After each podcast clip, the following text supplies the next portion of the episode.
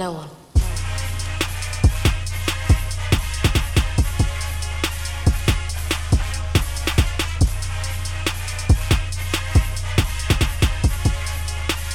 Hello, Gator Nation, and welcome into the latest edition of Locked On Gators, your team every day. I'm your host, Zach Abolverdi. What's up, Florida fans? Welcome into the latest edition of Locked On Gators. On today's show, we'll be joined by Nick Del Torre from GatorCountry.com to discuss the latest on the coronavirus and how it's impacted SEC football and SEC sports in general. We'll get his thoughts on the end of the Florida baseball season and what it means for the program moving forward. And we'll also talk some UF football and how Dan Mullen and company will be able to navigate these next few months better than most programs. Here was my conversation with Nick this week.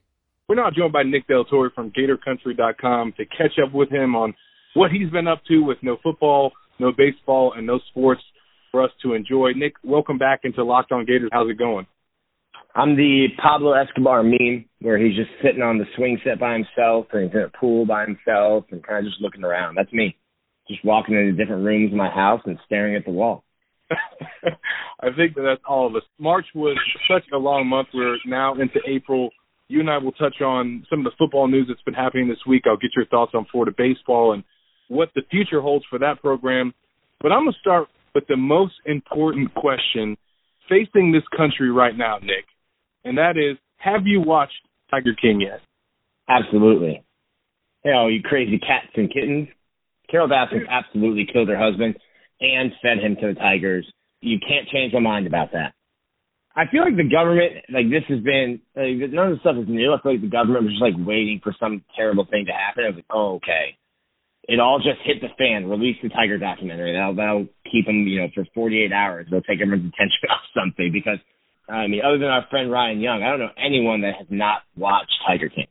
You can tell from all the time you've heard me on the tailgate, I get picked on for not being up on the latest Netflix and movies, but even I had to sit down and watch it. So uh, yeah, it's definitely entertaining. We saw that it wasn't Kirby Smart's cup of tea, but all the SEC football coaches have been getting asked about it, man. And we're supposed to be enjoying SEC spring football right now. That's not happening. There's no baseball going on. What's this been like for you, man? I mean, we haven't experienced anything like this in our lives. From our standpoint, you know, we're reporters, content creators. There's no better time if you're a content creator than like right now. It's like, hey, everyone's got all the time to consume any content you're putting out. And it's like, all right, cool.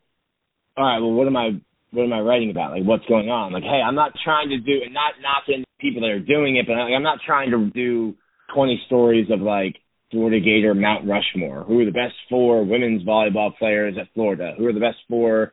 You know, who's on your Mount Rushmore Florida football? Like, I'm not trying to do that kind of stuff.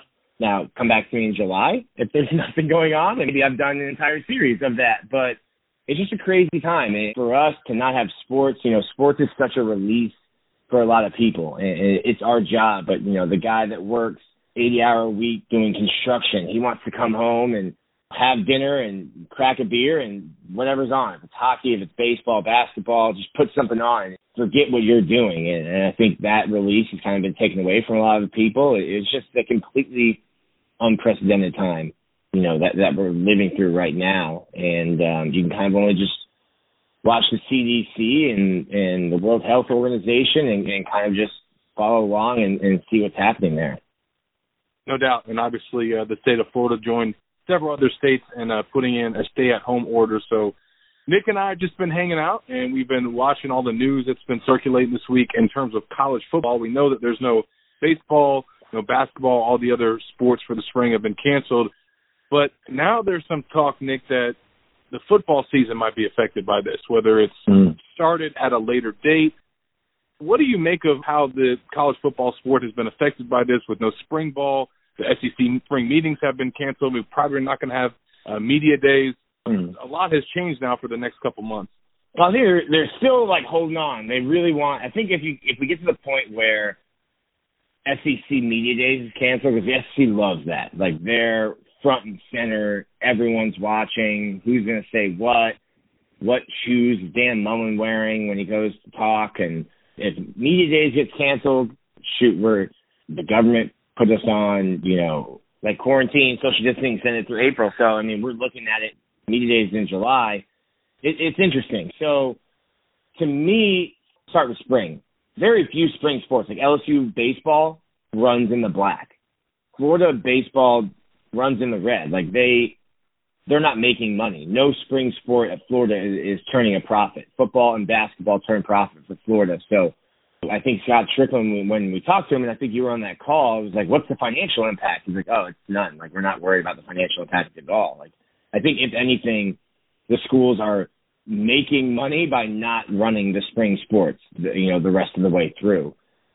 Football is a different thing totally. Football is so big. Florida makes enough money in football to support all of the other sports, pay all of the coaches and people that work, pay their salaries, then give a gigantic financial gift to the school and still be profitable. Like Florida football makes money, enough money to run the rest of the school and their entire operation. And that's the same, that statement holds true for so many other campuses. Like you couldn't have, without Florida football, you couldn't have Florida women's basketball. You couldn't have Florida baseball. You couldn't have women's soccer. Like you couldn't have these other things without football.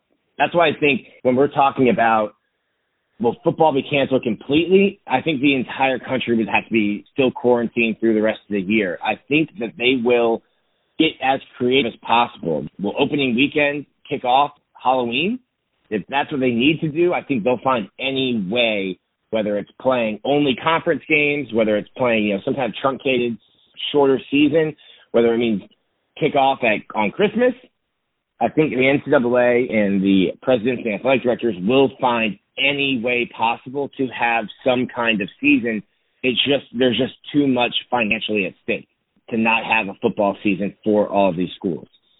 Agreed. And there's no doubt too that I think with how far out it is, you hope that with the summer months and all the measures that we've been taking across the country that this opportunity is going to present itself and you also have the possibility of a vaccination hitting the market which maybe could have an impact on when they would be able to play. We're speaking with Nick Del from GatorCountry.com. Nick, as you look at how the teams around college football, specifically in the SEC and right here in the Sunshine State, have been affected by not having spring ball. Obviously, all the coaches would have loved to get out there with their players and get that work in. But I do feel like Florida is one of those teams and programs that are going to be able to withstand this better. And if you look at their championship aspirations and what they hope to accomplish in 2020 and what their other contenders are having to go through with new quarterbacks, change of coaches, change of coordinators, all those teams are not going to be able to iron out those things in the spring. Whereas the Gators, um, are hopefully with Kyle Trask and a lot of other starters returning, are going to be able to keep it humming once this thing is all over. Right. Well, last week or it was earlier this, I, all the weeks are the same right now. I'm losing. I, I, I like I go through an entire day like operating like Tuesday. I operated like oh it's Thursday, tomorrow's Friday, and and then someone's like no man like you're confusing me today's Tuesday. I'm like, ah, does it even matter? Does it matter if it's Tuesday or Friday? Um, so it was sometime last week or early this week where the SEC previously, because they didn't know how to operate it fairly, there was no interaction between coaches and players in terms of football. If a player texts you and says, "Hey, coach, like this is what's going on," you can check in with them and be able to say, like, you know, "Hey, how are you doing? Are you healthy? How's mom, dad, brother?" whatever, but you couldn't do football stuff. So now they allowed them to do football stuff. So like David Turner can get on a Zoom conference with all of his defensive linemen and they can run through, you know, install and stuff like that. It can't be more than I think 10 hours a week. So like two hours a day, Monday through Friday. They can ha- hold meetings and stuff like that. So that might help a school like LSU who literally I think only returned Ed Orgeron or Georgia who's working in, you know, um, new coordinators and new quarterbacks, that might help them. But yeah, I think if you're looking at it from a standpoint of this in this wild time that we're living through, you know, from my opinion, the teams that will fare the best will be the ones that return the most and have that kind of experience and aren't working in, you know, brand new coaching staff. I mean, look at FSU. Everyone's new. Every single coach is new except, you know, Odell to that, you know, Dan Mullen talks about so much. When you're building a culture as a, as a new coach, it's working every day and setting a standard. And now, fortunately for like someone like Mike Norvell, how are you doing that? It's impossible to do that. So I think Florida, from a standpoint of year three of a program or someone like, you know, in, in Alabama or Clemson and they're in, you know, decades of being in a program, definitely much better suited than, uh, you know, a school like Georgia or, or LSU or Florida State that is, has so much new around their programs. No doubt. And that's, I think, a silver lining for Florida fans to take away as much as you guys would love to be out there at these open practices and seeing the football team. So would Georgia, and so would Florida State, and LSU, which is bringing in a new quarterback and a new coordinator, and all those teams are not going to be able to get that work in this month. So that's definitely, I think, an, an advantage for Florida. Let's switch gears to baseball, Nick. And obviously, you were in the midst of the season the last time that we talked, and we were discussing the best team in the country and, and what the future could have held for Kevin O'Sullivan's team. What has it been like to see the fallout from this and, and all the news that the players have received as far as getting an extra year of eligibility and, and now what the future holds for their team? Yeah, so I think the NCAA, the Division One Council, is the one that actually voted on it. Because the NCAA kind of gave blanket, you get an extra year of eligibility. Um, but the D1 Council kind of had to vote and come up with how they're going to do it. They're going to allow any senior to come back and not count against a roster limit. Um, there's roster limits for all the sports, and and that's incredible for softball and gymnastics and I mean equestrian. Florida doesn't have a team, but that's a SEC sport and tennis and outdoor track. That's great for those seniors, especially the ones that don't have professional leagues. Softball is a professional league, but you're not making you know life changing money playing professional softball, uh, you know, in today's day and age. So for a senior in softball, no brainer. Yeah, I'm coming back, of course. Baseball's a different story. The the baseball draft takes kids right from high school. When you're a, a senior baseball player, Jake Mangum um, has been the, was the face of the SEC for three years. He got drafted in I think the eighth, seventh, or eighth round by the Mets, and he signed for fifteen thousand dollars. That's nothing.